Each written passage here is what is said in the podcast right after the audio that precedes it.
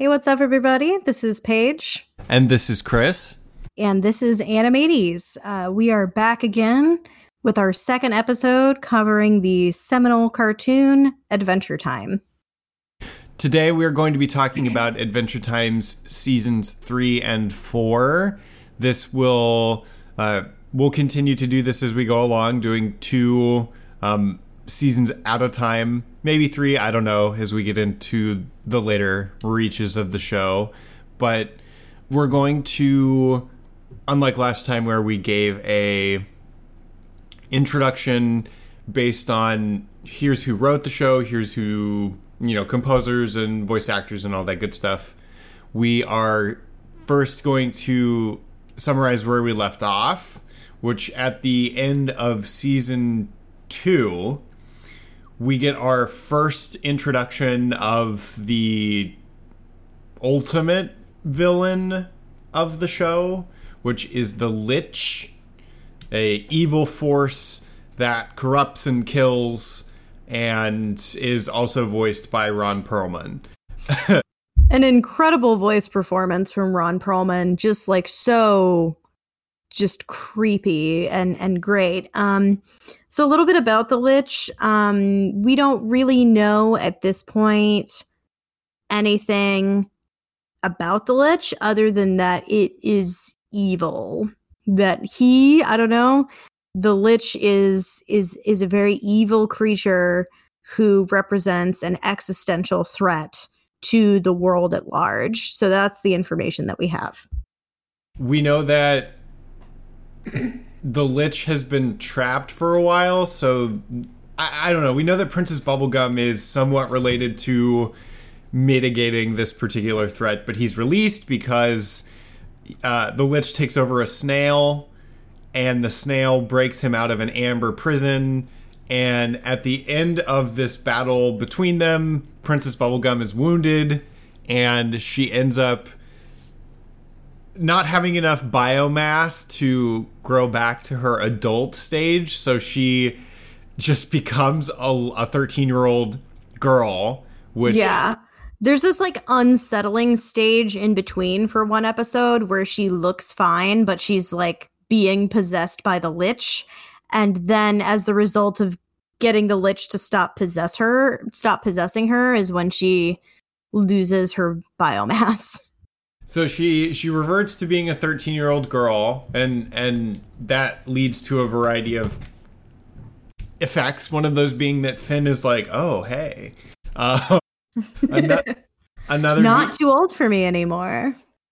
Another being that Princess Bubblegum is deemed no longer fit to rule. She's not old enough to. She's not 18 anymore. So this ends up introducing one of uh, my favorite characters, not because he's a good character, but because he's just so fucking. Uh, it's just very. He's a very Adventure Time character, and that character is the Earl of Lemongrab. Yeah, and so to be clear, the the reason this happens is because of some kind of like law that Princess Bubblegum herself put in place, and she created the Earl of Lemongrab specifically for this type of eventuality. So he's like he's not tiny like most of the other candy people. He's he's tall like Princess Bubblegum, and he has a lemon head, and he is voiced by uh, the inimitable Justin Roiland. Oh, really? I thought he was voiced by Dan Harmon. No, it's Justin Roiland. Justin Roiland, like also like Dan Harmon doesn't really do voice acting. Uh, Justin Roiland voices Lemon Lemongrab and all of the other Lemon Lemongrab type creatures, as well as both Rick and Morty and a variety of the other voices on Rick and Morty. Okay, so that okay, okay, okay, okay. See, I I I was confusing Roiland for Harmon. I don't know why I did that, but that's what I did. That was my mistake. Oh, okay, okay. Makes sense. Lemongrab is clinically insane. and it's obvious from the beginning. so he's he's he's sort of like a he he's just he's wrong. He's just wrong. Like there's something not right with Lemongrab. and it never it never really gets fixed and eventually they have to Princess Bubblegum has to create another Lemongrab to satisfy the first Lemongrab's desire to have subjects or the desire to meet their basic social needs. Um, yeah, that's the thing that happens in season four, and I think that episode's also really interesting. Um, so like when we first get introduced to him, basically he's immediately just like he's no fun and he throws everyone in the dungeon all the time. You know, the phrase is like one million years dungeon, you know, and like the screechy scream acceptable. Um, one million years dungeon. Dungeon, all of you. Seven years dungeon, no trials. okay, it, it like I, I do have to admit the humor that I derive from his performances there it's just because they're so fucking wacky like yeah they definitely I think allowed Justin Roiland a lot of like the humor of his performances is drawn from improvisation and they definitely gave him some room to run with Lemongrab. So I um eventually some of my favorite moments in the show late in later seasons are due to Lemongrab. Um, or or things that are Lemongrab adjacent. yeah, for sure. Um, so what happens with that is that uh, Finn and uh, PB, baby PB, are basically trying to prank him into oblivion um, in order to get him to stop being in charge because he's making everyone miserable. It doesn't work. He throws him in the dungeon. And so PB basically reveals that she like could have gotten her biomass back this whole time. She just liked being 13 again. So she gets like pieces all of the other candy people like break off pieces of themselves and like Finn like licks them to stick them together and they make her this like weird candy crown and uh, the the energy from a whopping love hug is what uh, catalyzes the reaction and turns her back into an 18 year old again. There's some metaphor there for the like the body, the power of the monarch derives from the will of the people. Like the people, it's basically like a social con. Like I don't think they meant it that way, but it's like a social contract metaphor. Yeah, you can definitely read it that way because it's like PB, you don't really see that much of it yet in seasons one through four, but like she's not the best person. Um, she's definitely she's got some flaws, but it's it becomes clear that her subjects would rather be ruled by her than by Lemongrab, and so they sort of they consent to be governed by PB.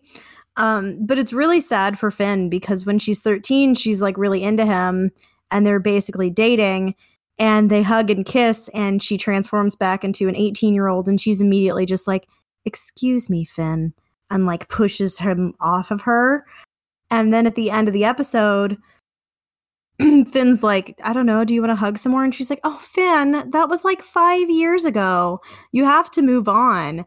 And i was like i it was literally half an hour ago.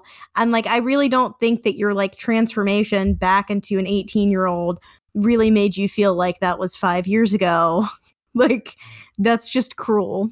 It is yeah it it definitely seems that bubblegum's complete like lack of empathy developed in during her teenage years or something yeah yeah, it does seem like that. I mean, there's a lot, we learn a lot more about her backstory much, much later in the show. And I don't want to bring too much of it in now, but I think this is one of the first times that it's sort of reveal. Is the Duke of Nuts episode in season three or is that in season two? Um, I'm pretty sure that's in season two. Yeah, I mean, I guess just to like swing back to season two real quick, the Duke of Nuts episode, I think also shows that she definitely like her her sense of empathy is not well developed like she is able to perform empathy and perform goodness but i don't know if she always actually feels it really you know um like with the duke of nuts she's just like insists that he's a bad guy, but has never even bothered to ask him like why any of this is happening. And she's like insists that she's like, I would never forgive anyone who did this to me. You know, and the way that she treats Finn after she turns back into an 18 year old is all just like, I don't think she's intentionally being cruel. I think that she's just not actually able to like think about how these other people feel. Nope. Nope. I don't think so either. Yeah. Um, as we go forward, uh, the season doesn't really introduce like seasons three and four do not introduce a whole slew of new characters. Like as always, we get a ton of si- like brand new side characters. Mm-hmm. For example, I can't. Um, Tree Trunks comes back, and she has like a retinue of Okay, what happens to tree trunks is very funny. I, I feel like I should talk about it now because when tree trunks eats the crystal apple, she explodes and you you think that she's dead, but she's transported to the crystal dimension where she becomes a crystal monstrosity. And she's flanked she she has subjects who are in love with her, crystal crystal people, and they steal Finn and try Crystal to turn men. crystal men. And they they try to turn Finn into a crystal man and they I mean they do. But Tree Trunks comes like they save Tree Trunks from herself by causing her to vomit. And Tree Trunks is around again and there's uh the reason I bring up Tree Trunks is because she introduces one of these side characters, which is Mr. Pig. um, Mr. Pig and Tree Trunks end up dating, and there's a really excellent episode that is really dirty. yes. Oh my god. That episode So is like- so good. So what it is is that like the way the pig gets introduced is there's this whole like, you know, um, crime mystery episode based on a big misunderstanding, and Mr. P- the pig, as he's called then, is uh, basically in like some kind of debt bondage or something to a criminal gang that has him just like eat their rifles. Um, and so he escapes at the end of that, and he's just like living in Tree Trunk's house. But it turns out they're like they're really into each other. Um, and you know, Finn and Jake kind of help them get together, but then they're they're just like they're too publicly affectionate. They just like cannot like stop like kissing and hugging and like grinding and all kinds of other stuff in public and it makes everybody else like super uncomfortable. Um and like eventually Finn and Jake force them to separate because they can't they just can't keep their hands off each other. Um and apparently the reason that they didn't want to do it in their own home is because like uh unmarried man and woman living together is indecent according to Tree Trunks. Um so at the end of the episode it makes everyone sad that like they're like the pig and Tree Trunks are sad to be apart and so they like let them get back together and the pig proposes and everything. But it's hilarious because it's like they're essentially like they're essentially exhibitionists. Like it is like they can't stop being exhibitionists even though no one consents to be involved and it's making everyone else really uncomfortable. Well, and and I, this is more than just an episode about PDA. Like it is an episode about PDA, but they grind butts and like that's one of the inflection points for people really being grossed out is they go in public and they bump butts just like over and over and over. And as an adult, I'm over here thinking that is just sex. that is just sex, especially because okay, quadrupedal animals like you know, their genitals are in different places, aka mm-hmm. at the back. yeah So they're literally just reverse fucking. And I don't the, the the displays of affection are so effusive. that it's really hard as an adult to see it as anything else. For me, maybe my mind was just super dirty, but I more than that, I I believe that the creators, the writers of that episode knew that had to be their intention. Yeah, I didn't necessarily see it as like like literal sex, but I did see it as like more than just kissing. You know, it's like clearly like they're they're doing you know, a child-friendly equivalent of like heavy petting, you know. okay. I mean. I don't think they were literally fucking, but I but I but mm-hmm. I I think like they were very they were fucking adjacent. Yeah. yeah, definitely. And it's also to me, there's like a little bit more like discomfort to that episode, given that the pig was voiced by Louis C.K. and everything that has become extremely public in the years since that episode was produced about Louis C.K. and the particular way in which he um, sexually abused women. Yeah, so that that episode is uncomfortable. Yeah, it's definitely just like there is a fun song that they sing though. I do like the song. It's been stuck in my head for like a week. Remind me what song that is. Dream of love. so they they're that's when they're separated and they're like yeah crooning to the moon. Yeah, like when the pig falls down on his knees and he's like, "But I'm still loving you, girl." that part it gets stuck in my head. Uh, uh. So, Tree Trunks comes back. Lemon, mm-hmm. the Earl of Lemongrab is introduced. We mm-hmm. become more familiar with Jake and Finn's family situation. We yes. don't meet his dad, their their dad, in person. We only he's get dead. we only yeah he's dead. We only get dreams and holograms and other vestiges of a life once lived.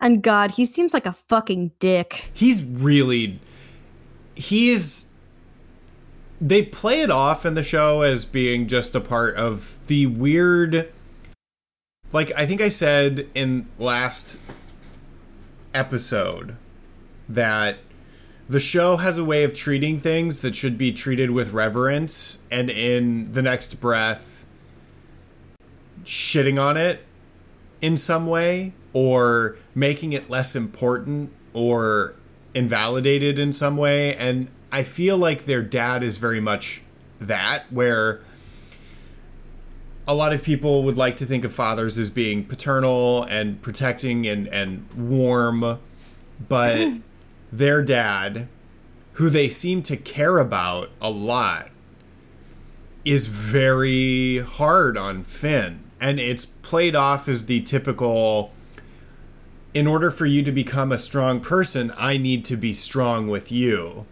Mm-hmm. Like typical, we call that in the business an authoritarian parenting style. Yeah, we, I um, what is what is their dad's name? He has a name, and I just, don't remember. Yeah, I don't remember it. Like I can remember scenes where it's said, and I just can't remember it right now. But anyway, so it's like the episode where we really actually begin to. I, I think he's appeared briefly in dreams, maybe prior to this, but when they uncover like a hologram message that their dad has made a dungeon for them and as the prize is like the family sword that he made from demon's blood. Um then periodically the demon appears and is like give me back my blood! Come on dude we go way back. Um but throughout that episode their dad is encouraging Jake to keep secrets from Finn, and their dad is trying to man Finn up. And in that sense, I think he's supposed to be a caricature. I think it's it's pretty evident that that is not supposed to be agreed with. But nonetheless, their dad is a dick. And in the the thing that to me like like I I struggle with with that episode is that like it's really upsetting Finn because he's basically like in the hologram like telling Finn like what a whiny crybaby he is and telling Jake to do it too. And like Jake knows it's wrong and he feels uncomfortable with it and it makes Finn sad, but the resolution is for Jake to be like dad loves you and to kind of like create a mix, you know, of uh the words that are actually in the hologram that make it sound like he's saying loving and encouraging messages, but there's nothing in the actual hologram like he eventually says like to Finn like I love you, you know, or whatever actually. But he never like explains himself or apologizes or says like I was only doing this to do like and Finn and Jake seem to be able to just like recover and move on from that and that to me I really struggled with that because it's like the dad never like even he never acknowledged like to Finn what it was that he was doing or or what his motivation was for that. And it's just that one was difficult for me. So even i don't know i i think a theme of the show becomes bad parenting. Yeah. Yeah i mean like they're finn and jake's dog parents are not really good parents finn's actual parents when we meet them are not good parents Jake has another parent figure that we meet much later who is not a good parent. The um, only the only example that stands in contrast to that are uh, Jake and Lady Rainicorn. And Jake's not really a good parent either. No, he's not. And Jake's kids aren't good parents. Kim Kil-whan is not a good parent. Okay, no, you're right. I Yeah. Is that the one voiced by Kristen Schaal? Uh, no, that's Jake Jr. Um, Kim Kil-whan is like we're getting into stuff that's a little, but he's the one who's like a businessman. Oh and yeah, tries, yeah, yeah. He also tries to parent Jake and does a bad job of it. In addition to trying to parent his own child, who he has during the course of the show, and is not succeeding. Marceline's dad also a bad parent yeah, just I don't know. We much much later in the show we briefly see Marceline's mom and we because we only briefly see her, we have no evidence to suggest that she was a bad parent, but yeah, there aren't really there aren't really good parents and like maybe Lady Rainicorn is like an all right parent. Yeah. I guess you could argue that Bubblegum is a bad mom to Goliad for sure. Uh, yeah, I, I think it does, in a weird way, it does seem that the show communicates that you can't rely on your parents. Or that it's par- interesting. Parents are not uniformly to be relied upon. Yeah, it's one of those things like that's something that's like very common on the internet. That's something that I struggle with. Like, as a person with good parents and a good relationship to my parents, that I feel like sometimes people take it too far.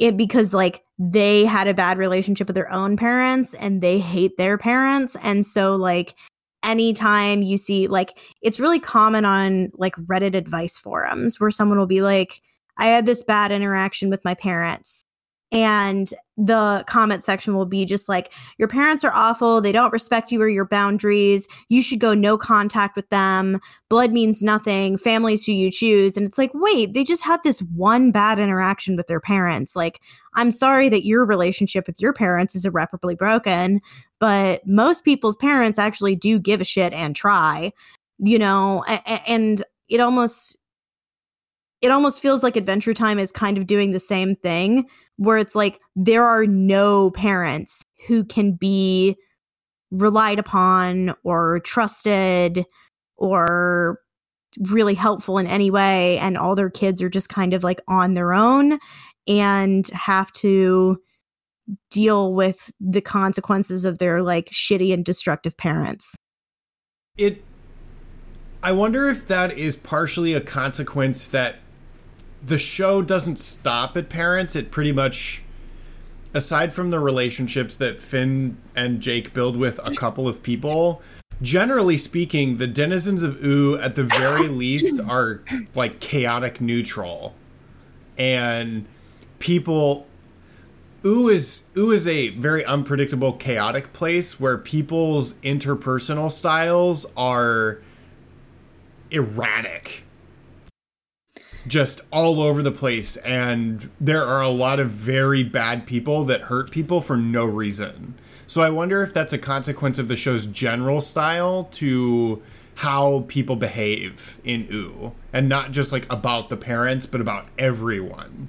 Yeah, and also maybe just also about th- authority figures because we really only see two like good and reliable authority figures, I think, throughout the show. And like this might bring us into some other stuff to talk about. And one is the King of Mars, who immediately sacrifices himself so like and it seems like he'd been a good ruler and he like sacrifices himself which also shows like his reliability and then much much later in the show um so we shouldn't talk about it too too much flame princess i think is a good ruler um but other than that all other authority figures are in some way like unreliable or untrustworthy or destructive i do have to say that was a huge shocker when i went to college I discovered for the first time that there are people that hated their parents. And I went to school with people who like high school with people who they didn't they didn't have a great relationship with their parents or they didn't like their parents but there wasn't animosity and when I went to school I was just like does everybody fucking hate their parents? This is so weird to me because I've always had a great mm-hmm. relationship with mine and I thought, yeah, I, and it's just one of those things that maybe people like us who have been fortunate enough to have parents that we have a good relationship with, it's just baffling to us and something that we just can't understand.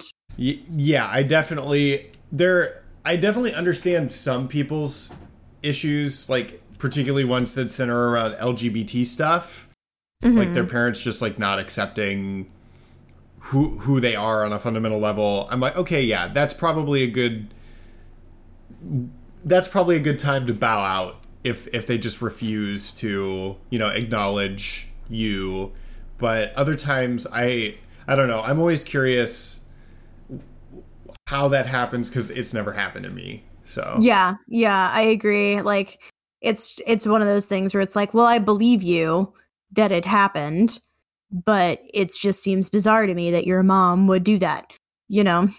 As a side note with the reddit thing um, people are the same way with interpersonal relationships where they're very it's a it's a meme in those sub like people are aware that it happens so at least there's some self-awareness but people joke about oh well everybody in those threads is just like dump them that's everybody's oh, yeah, first absolutely. reaction is just dump them, get rid of them. They're a lot like the moment anybody makes a mistake or does something wrong, it's it's just dump them. Yeah, it means that they're like an irredeemable person who is like like I was just talking about Blake with this this morning, like someone making a mistake or like doing something wrong or telling a lie means that like they're an irredeemable person that you should be concerned that they're also lying to you about everything else in your entire life.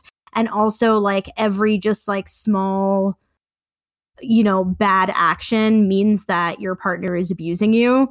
And that would really frustrate like as a person who has actually been emotionally abused by multiple people it really frustrates me how it's just like every mistake every bad action every conflict means like the partner is abusing them. Like no that's like that's not what that means. It it is it is weird how people on the internet just seem very they they they are incredibly ready to see one self-reported hearsay argument and apply it to an unknown person's entire personality. Yeah, exactly. It's insane. it, it is it is the definition of just bad bad advice. So, yeah, for sure. Flame Princess is the other character that we really get introduced into this season. And Flame Princess, as you might imagine, is Princess of the Flame Kingdom. But she's a little bit different than all the other princesses that we have seen so far. So in that respect, she is she adds some heat to God the, damn it, Chris. she adds some heat to the pr- the princess lineup. Yeah. Um so the way that she gets introduced is that Finn is being very sad about bubblegum. She's he's still trying to like he's still he's still trying to fuck, I guess. Um and bubblegum just isn't into it and it just is making him really sad and he sings a sad song about it and Jake is like, I gotta, the best way for Finn to move on is to find an age appropriate princess to go on some dates with, and that'll make him feel better. So he goes on a quest to do that, and he finds out that there's this flame princess in the in the fire kingdom or flame kingdom or whatever it is and her dad keeps her like locked inside a lamp like an oil lamp and so he goes and courts her on Finn's behalf without his knowledge. and she's released from her lamp. And there immediately begets a long series of misunderstandings um, between her and Finn. I do. I I love that episode because it's a great. I think personally that it is a great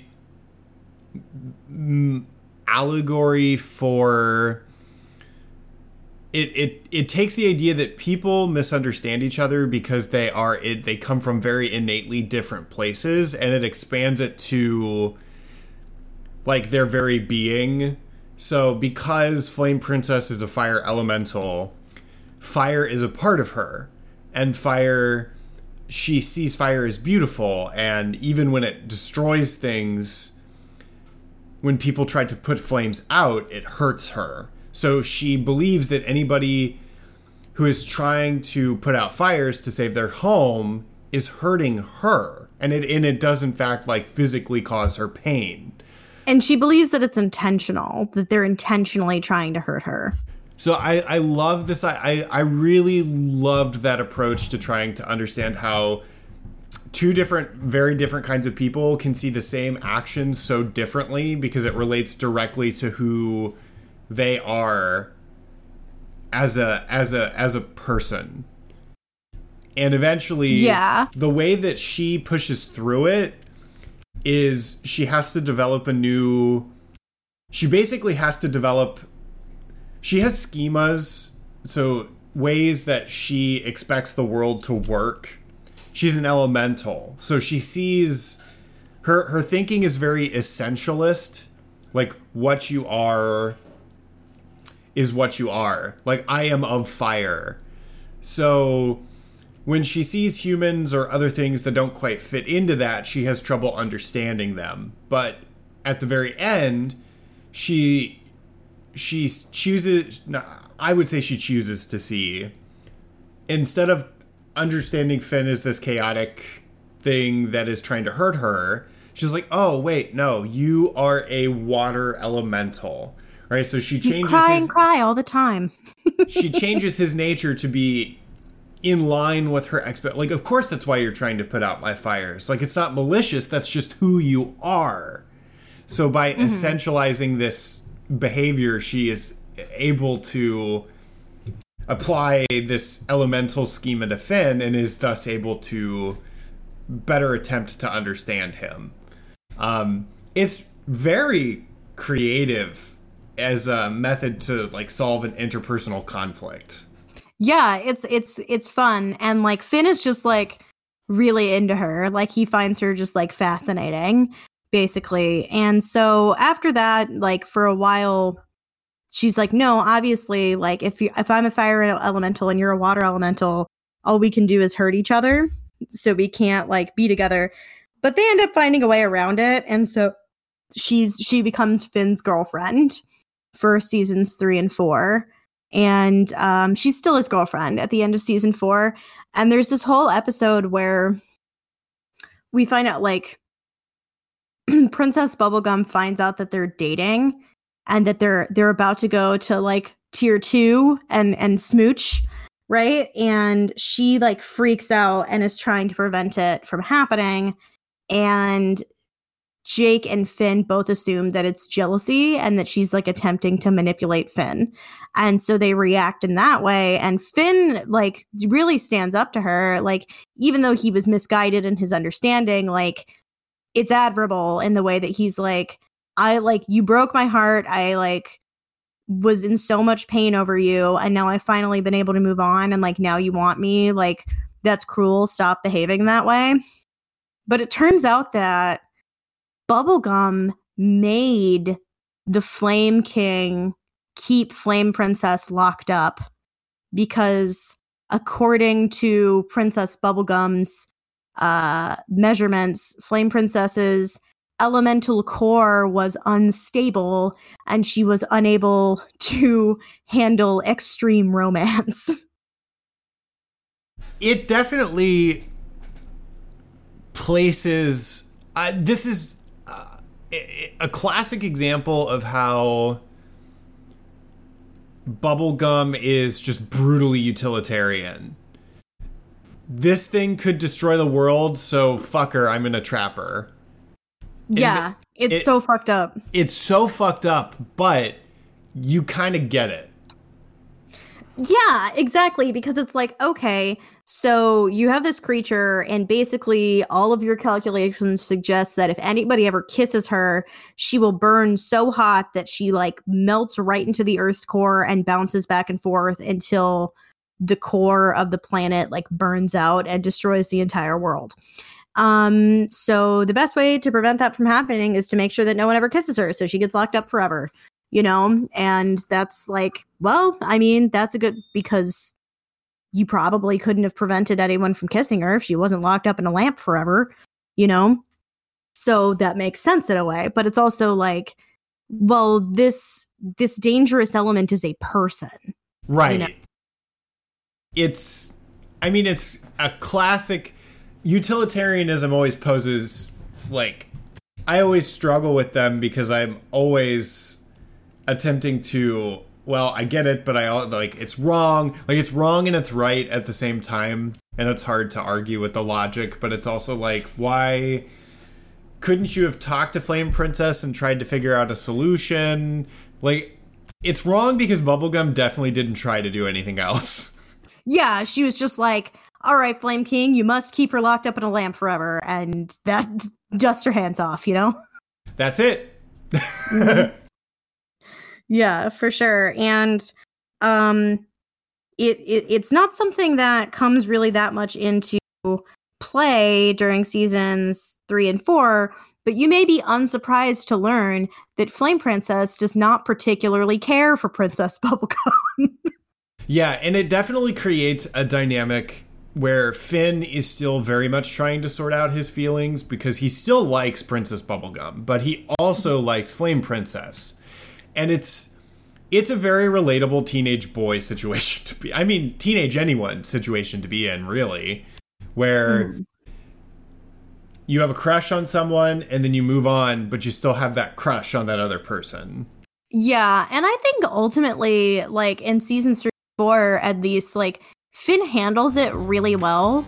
Like after that sort of episode where they deal with that kind of jealousy and stuff, I Finn definitely seems to be making a real effort to he- heal and to because he also is in in some ways in the employ of Princess Bubblegum um and like respects her as a ruler and acts as her knight and so he seems to make real efforts to um transition his feelings and his part of their relationship to more more purely friendship you know I do definitely. It, it is very refreshing as an observer of the show to see Finn have a relationship with somebody who reciprocates at least some of his feelings. Yeah, def- like the way that this show handles romantic relationships, I think is like very mature and very healthy. You know, like all right, Finn has like an unreciprocated crush on Princess Bubblegum. She's much too old for him. It is painful. It causes conflict. It causes Finn great emotional distress. Eventually, he attempts to move on. He likes someone else. They are in a relationship that is reciprocal. That relationship does not last forever. They were 13. like, you know, um, but like when that relationship comes to an end, that's something that's in the future that we can talk more about. Like when that relationship comes to an end, it causes conflict, it causes emotional distress. Eventually, they are both able to heal and have a friendship relationship. You know, it's like it just, Finn doesn't have like a wife by the time the series is over, which is good because he's 17 years old. Like a lot of other fantasy products like this would basically have Finn in a forever relationship by the time that the show is over. And it and it but it it doesn't show Finn just with he's hung up on Princess Bubblegum forever or he finds Flame Princess and now they're together forever or something like that. It shows a teenager experiencing like love, disappointment, conflict, dating multiple people in a way that is very normal and healthy. it's weird to think how many fantasy properties use teenagers as main characters and then they get married. Now that I'm realizing yes. it. It's so fucked up. Why why why are so many hero stories the story of a fucking 17-year-old? Now that I think about it, if you want to pick a person in their prime, you should pick like a 25-year-old. That's when you are fully developed in both brain and body. Exactly. And have not yet started the inexorable climb into the grave. yeah. So yeah, I, that's weird. Maybe maybe all these authors want to be young again. Maybe they all want to be seventeen again. I think I think also with fantasy products specifically, there has historically been like a big focus, uh, whether explicit or implicit, on innocence and purity, um, especially in like high fantasy products. Um, so, and the idea is that like a pure and innocent person is a person who is young. Like the reason that their love and their romance in this story is also pure is because it's the first time. You know, uh, the reason that they're able to like be the chosen one or do all these right things is because they haven't been spoiled by the world, right? Are you telling me that purity is tied to age and that I not only that's one of the things that I lost when I turned 30? No, purity's tied to fucking Chris. You lost that a long time ago. That's true. That's true. um so now you're just impure and old. Oh my god. Impure and old. That's going to be my new podcast. stay stay tuned. All right, so Flame um, Princess Lemongrab. That that I we don't really get a huge influx of people. Um, other than that, as we move through the yeah, show, though, I think. Oh, go ahead. Oh, sorry. I was just thinking about like other maybe specific episodes that were relevant and like to other side characters and stuff in seasons three and four. But it sounded like you were about to make a point, so go ahead. Well, this kind of relates to to into some character stories, but the show definitely starts to become more. It ramps up a couple things. Number one, it ramps up building backstory. It ramps up building into a plot that's going on in the foreground as well. So in both senses, it starts to expand what, like the arc that is happening but also are like stuff that happened in the past. And yeah. in addition, it starts to tell way more. The aesthetic of the show starts to dip more regularly into things that are very creepy and very disconcerting. Very serious, like Finn goes to hell.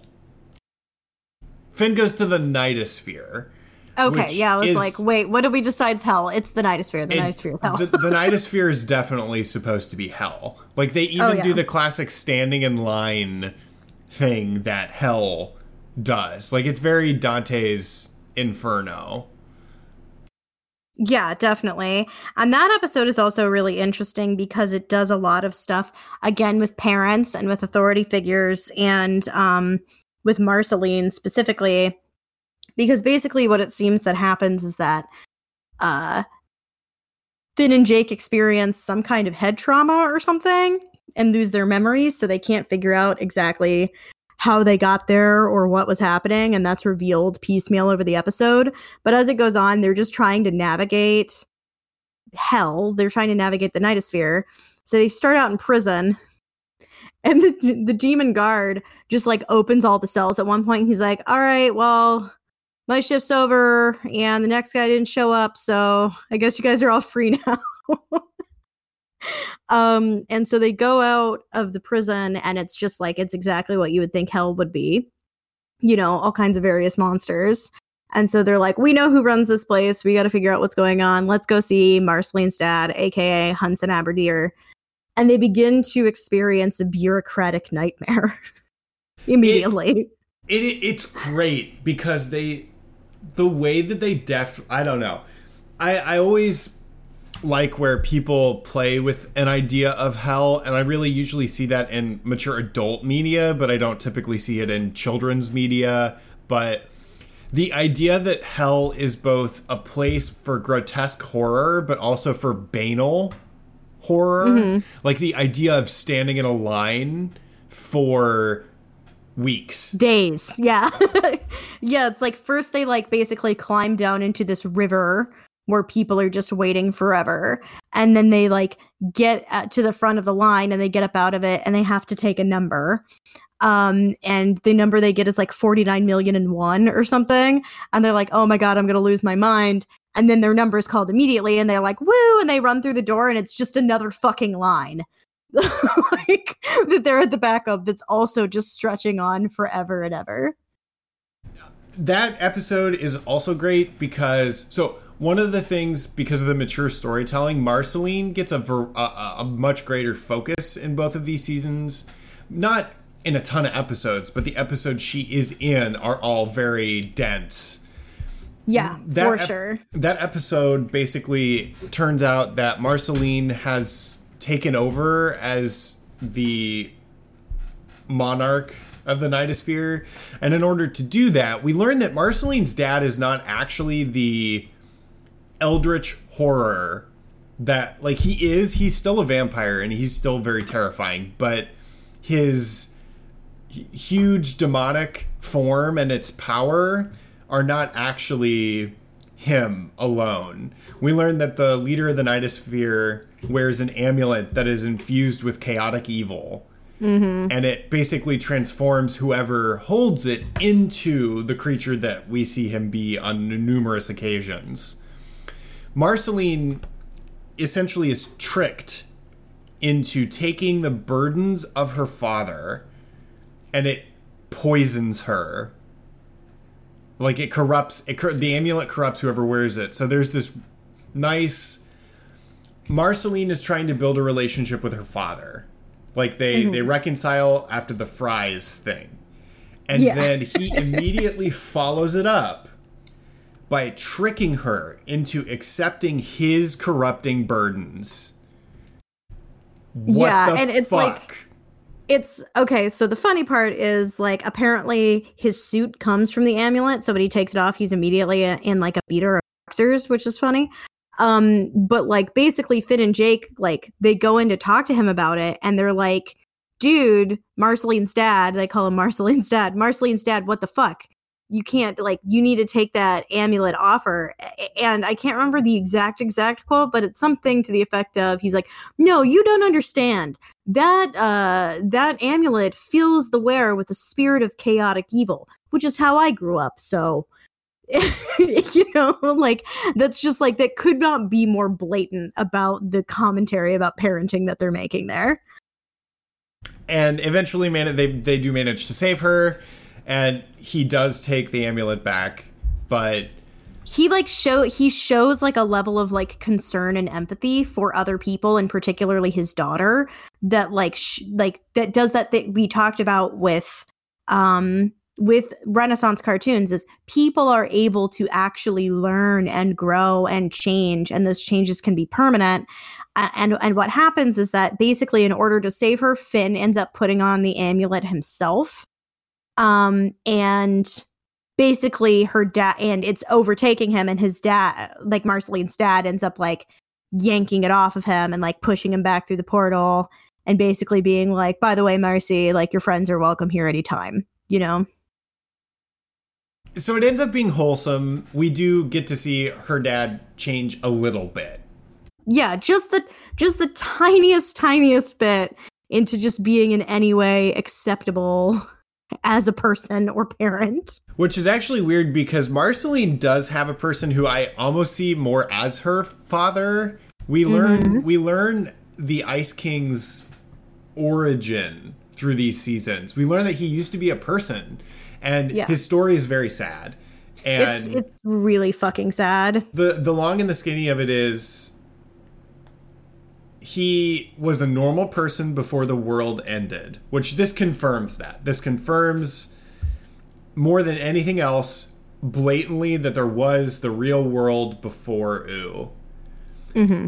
He was corrupted by the Ice Crown, and it has made him into the Ice King by driving him mad.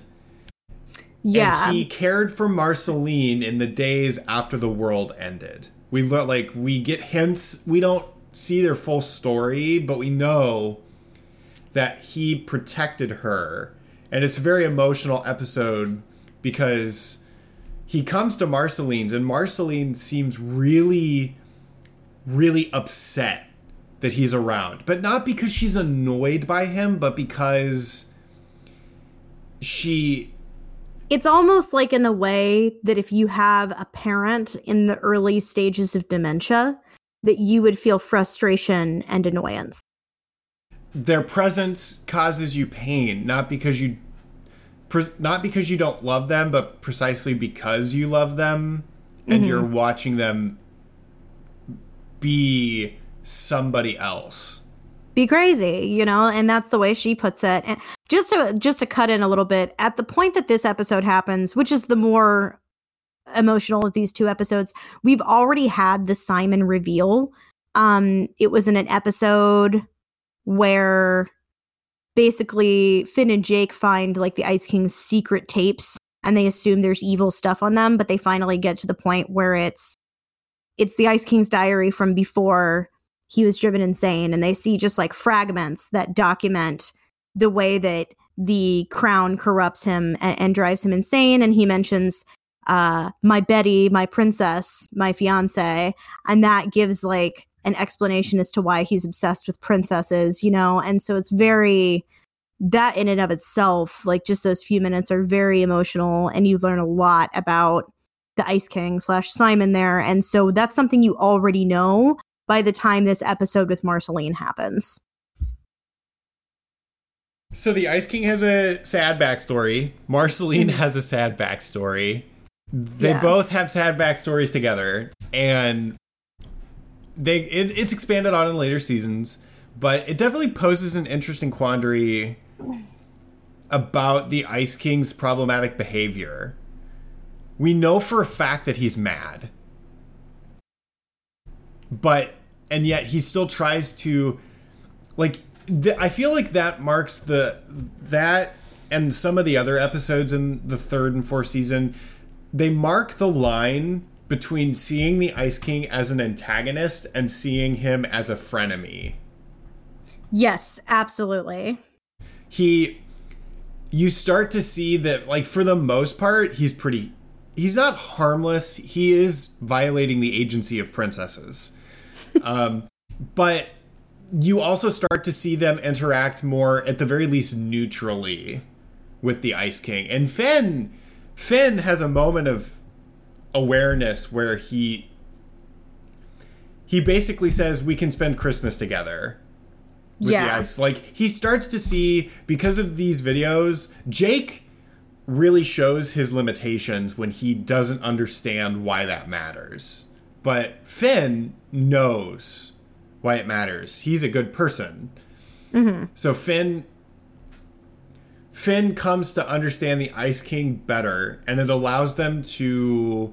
They still fight the Ice King when he's doing problematic stuff, but they still hold him accountable for his actions. Right, but they definitely know? stop seeing him as just like unabashedly evil. Yeah, and it's one of those things that also like the Ice King's desperation to be friends with Finn and Jake. Once you learn those things, transitions from funny and pathetic to incredibly fucking heartbreaking. Like it becomes hard to laugh at episodes where like the Ice King is trying to be friends with them desperately and they become really sad. So that's great. Yeah. That's great. I remember watching that episode at, at first and I was very taken by surprise. Yeah. I didn't expect it to be that episode with Marceline is like watch she is essentially watching her surrogate father go go crazy. Yeah, I mean, I think that it's it literally could not be a more apt metaphor, you know, Marceline and Ice King for watching a parent suffer from Alzheimer's, you know? It's pretty much exactly the same. So that's fun. Put that in your child show. Yeah, it's not. It doesn't make you want to cry at all. Uh, another, ev- like another piece of evidence that the storytelling starts to become more mature is we start to get an idea of how Marceline reacts to bubblegum. And this pairing seems very weird at first, but they get introduced in an episode where the Door Lord, which by the way is a reference to Time Lord from Doctor Oh. Who. Oh, okay. So a door lord, which is just this thing that runs around creating doors, steals a bunch of shit from Bubblegum, Jake, Finn, and Marceline. And so they chase the door lord as a group, and eventually they have to open a door by singing to it. And the group has to try to create a song together, and like many bands before them, have creative differences.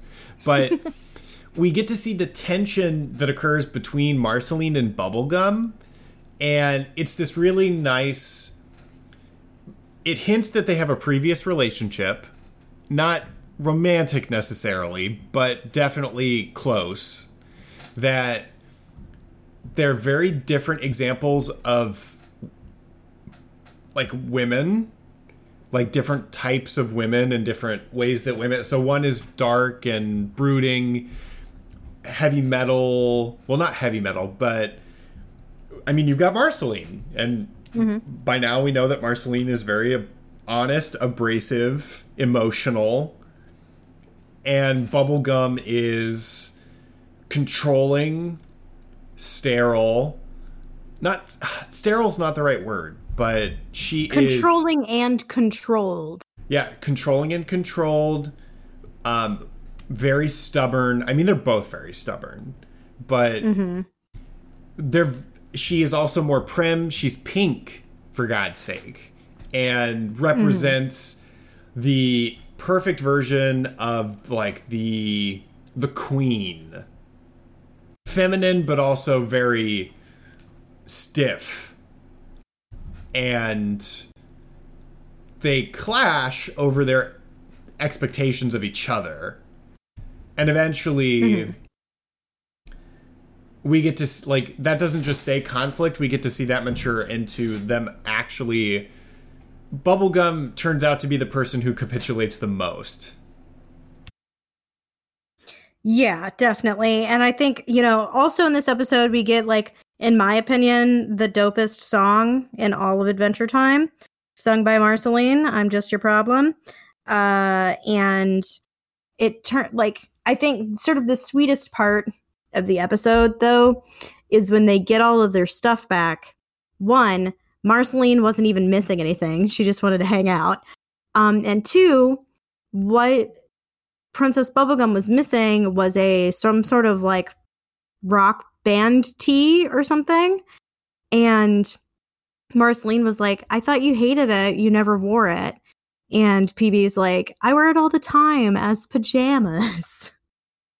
yeah marceline Yeah. gave her a shirt yeah.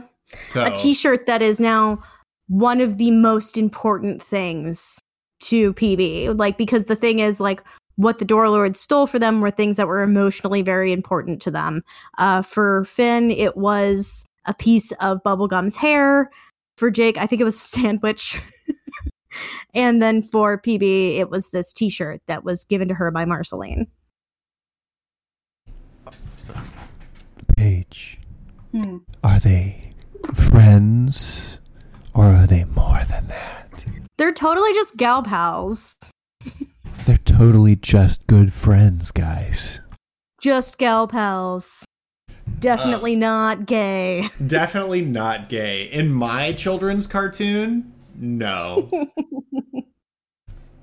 Oh man. the Yeah. the storytelling interpersonally as we said is becoming more complex but also the arc stuff at the very end of season 3 the conflict with the lich really takes a very very very dark turn and the the episode itself is definitely very dark fantasy it's not that episode in tone immediately from the beginning there's not music really. Like the the the music is very not there for a while.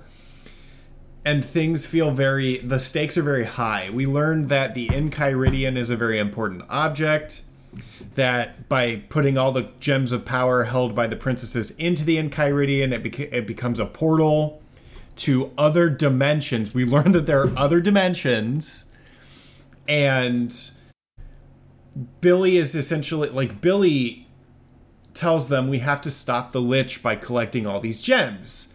And before this, Finn has had a dream about Billy being attacked by the lich. The lich uses the snail, gets close to Billy, and attacks him. And it's supposed to just be a dream. But no, like the episode is essentially Finn gets tricked into collecting all the gems because he believes he's helping his hero. This episode really shows us that Finn is a child. Yes. Yes. Finn is a kid. And normally the world makes that less apparent because the world is so nuts. The world is essentially full of children in a way. But the moment that true adult level evil chooses to manipulate a child, it just happens. It happens as you would expect it to. Finn is un- just completely not equipped to detect subterfuge. No, because he's 13 years old and he doesn't have anybody to teach him that people might not be honest with him, that people might not have good intentions, that people might try to trick him, that people that he respects might not be what they seem, you know? And so eventually he does like they manage to collect everything and bubblegum is just like dude what the fuck are you doing? That is not billy. That is the lich. How she knew that is still very weird to me Like, yeah, it's not, there's no explanation for it. Like, it's kind of one of those things where it's just like, she just did, deal with it. Uh, I think she probably I mean she's a genius and she probably inferred that there's no other reason for him to be stealing the gems. Yeah.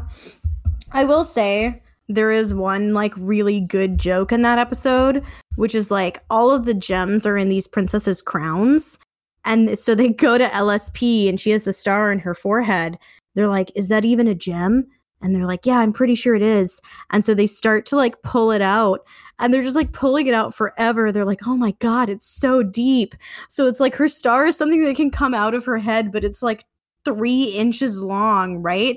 And then when they go and like put all of the gems in the Enchiridion, her star just kind of like falls to the side. It wasn't one of them.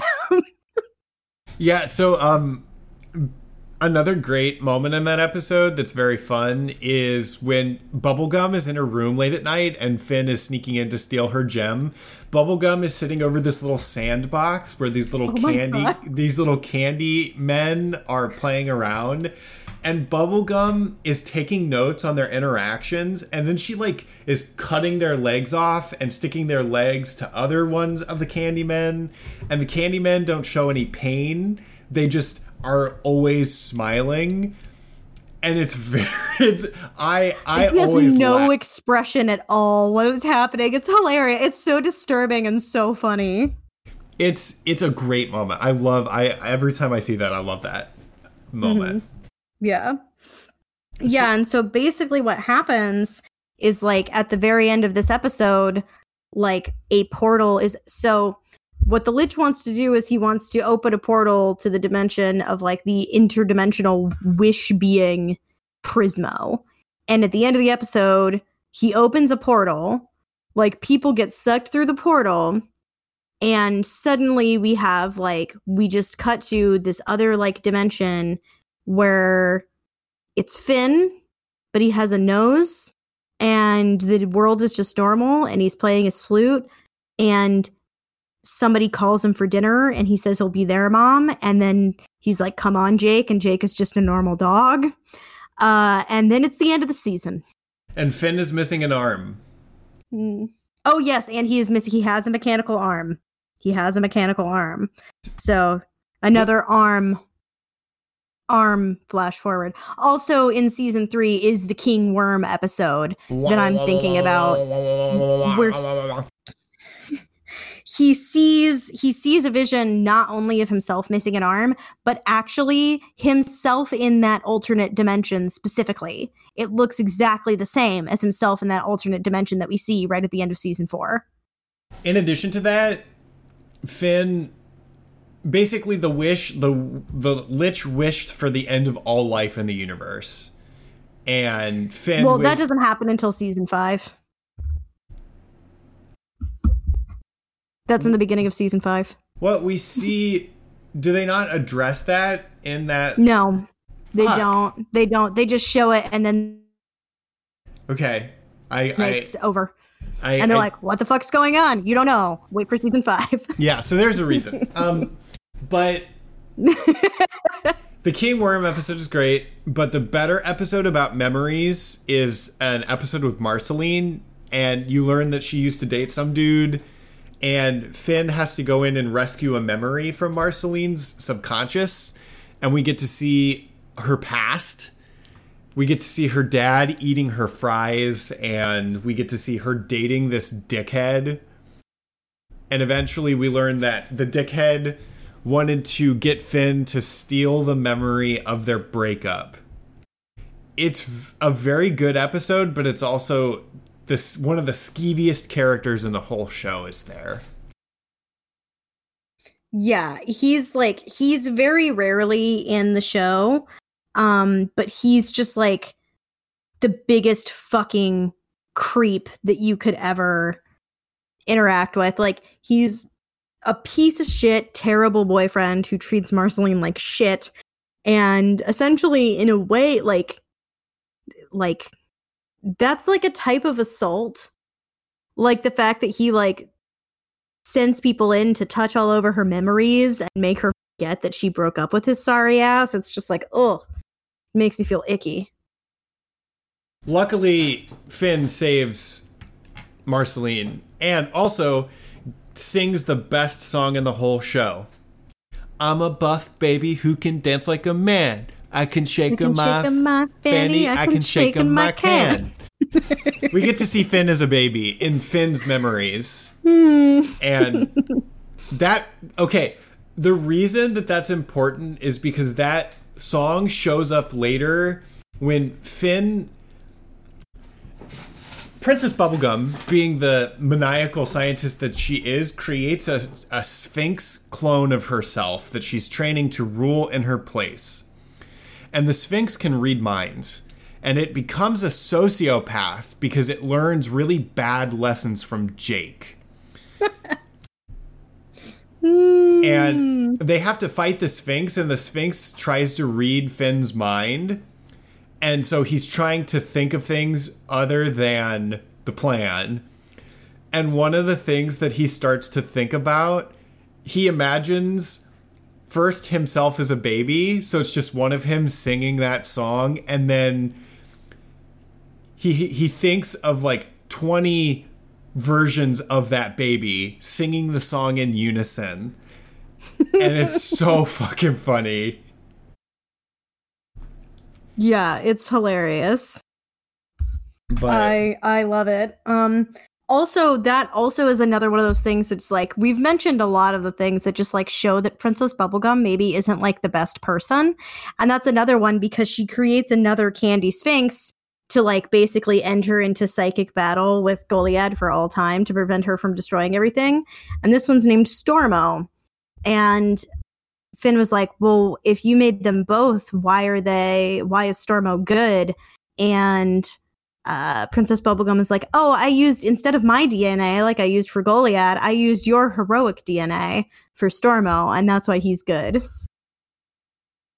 so basically, anything that Bubblegum makes is like too smart for their own good and becomes sociopathic.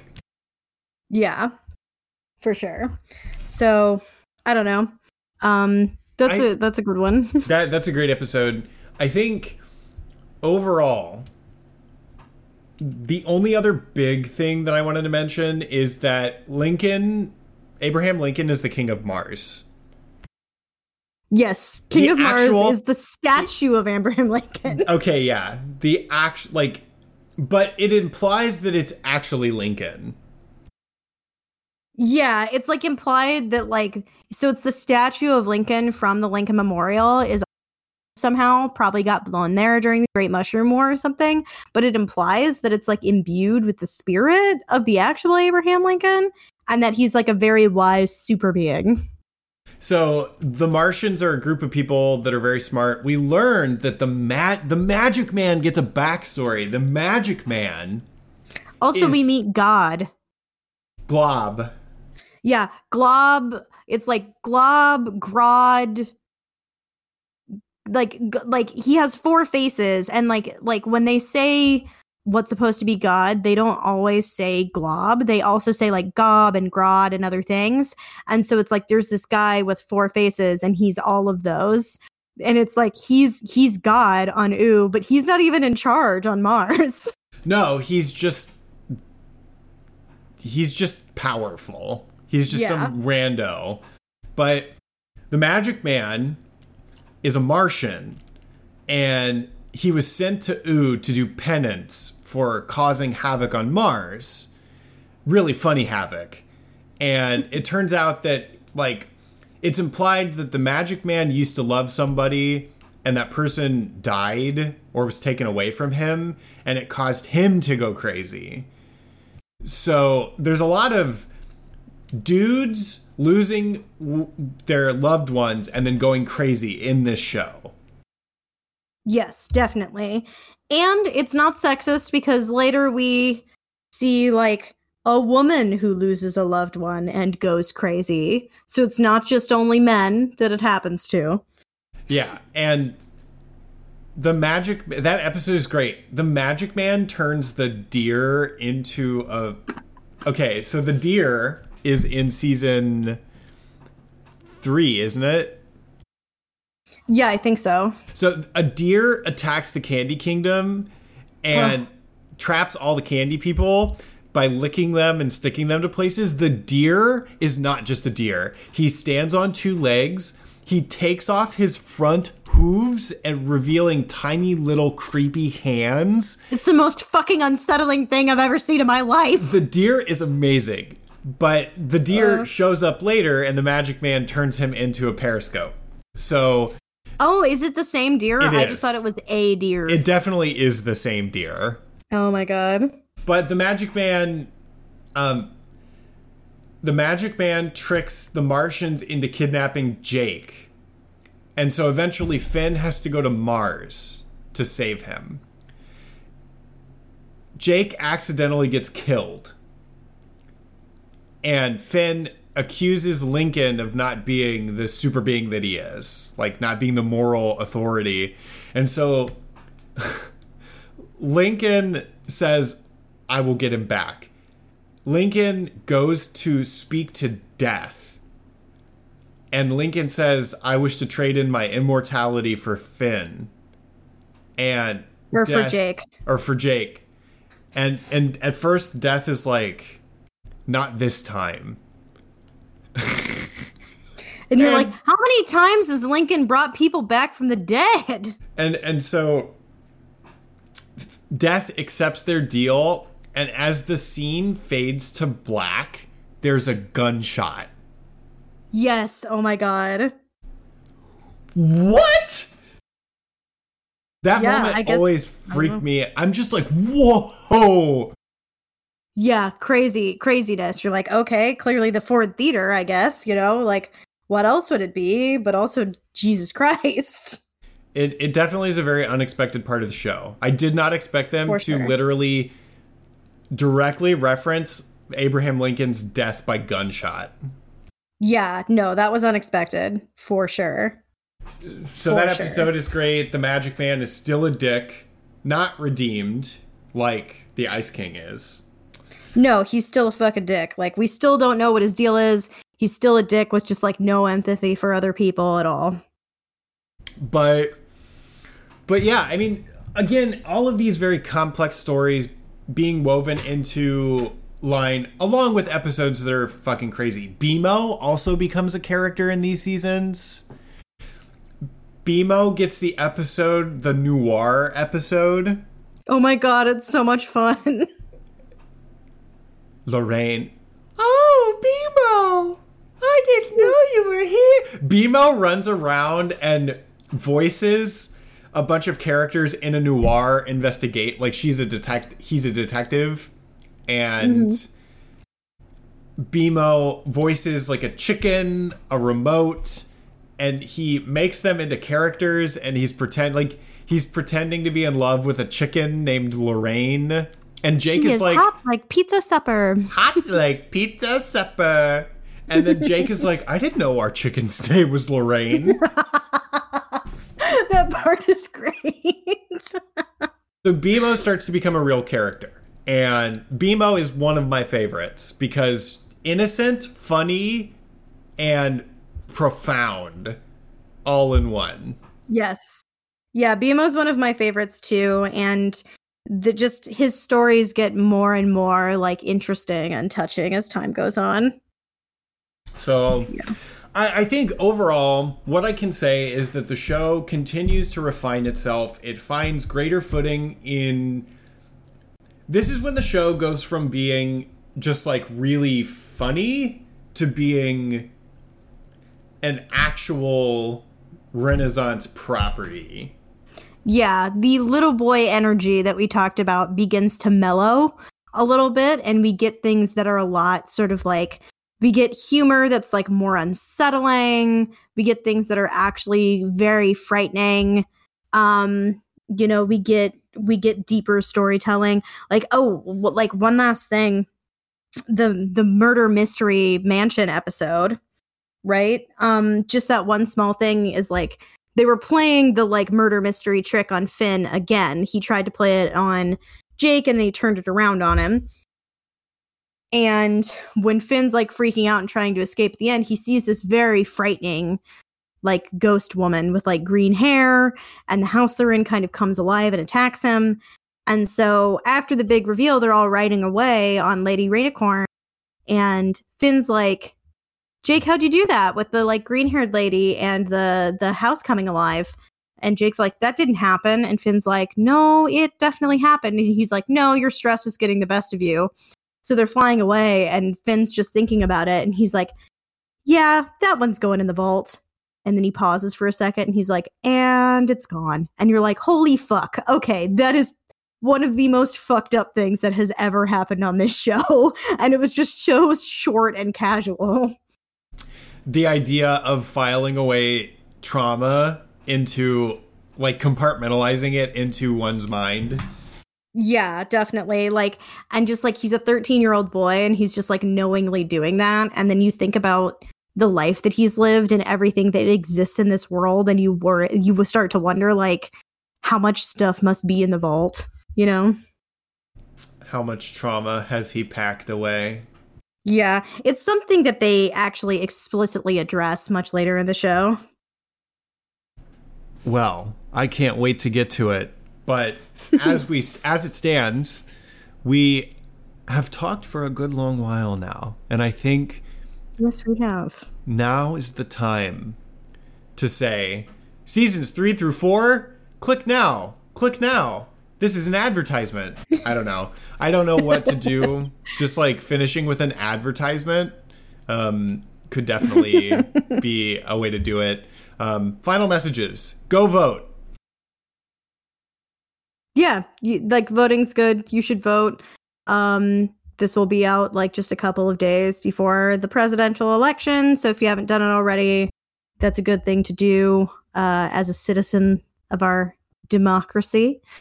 Um, in terms of other show related final messages, Adventure Time, it's still great. Seasons one and two, great. Season three and four, great. Watch them, watch along. Um, if if you are watching along with us, we will be covering seasons five and six for the next episode. So that's what you should watch next. I do eventually think I stopped watching around episode season seven. So I am looking, well, okay, or it's been a long time and I just don't remember watching them. That's probably likely, actually. But I am excited to finish the show for the first time with everyone. I had no idea. That's amazing. Yeah, that. You will cry. I know. I know I will. I actually, now that I think about it, I probably haven't seen seasons 9 and 10. I probably have seen up to that, though. So, not as bad as I originally thought, but I'm excited to get there. Yeah, for sure. Um, so I think that's just about everything uh, for this episode. So, uh, as usual, I've been Paige. And I've been Chris. And this has been Animates. Please rate, review, and subscribe to the podcast to help other people find it. If you would like to interact with us on social media, you can find us at, at Animates on Twitter or Animates Podcast on Facebook. You can also always email us. We're animates at gmail.com with the numeral 8 in the place of the letters AT. And as always, thank you so much for listening.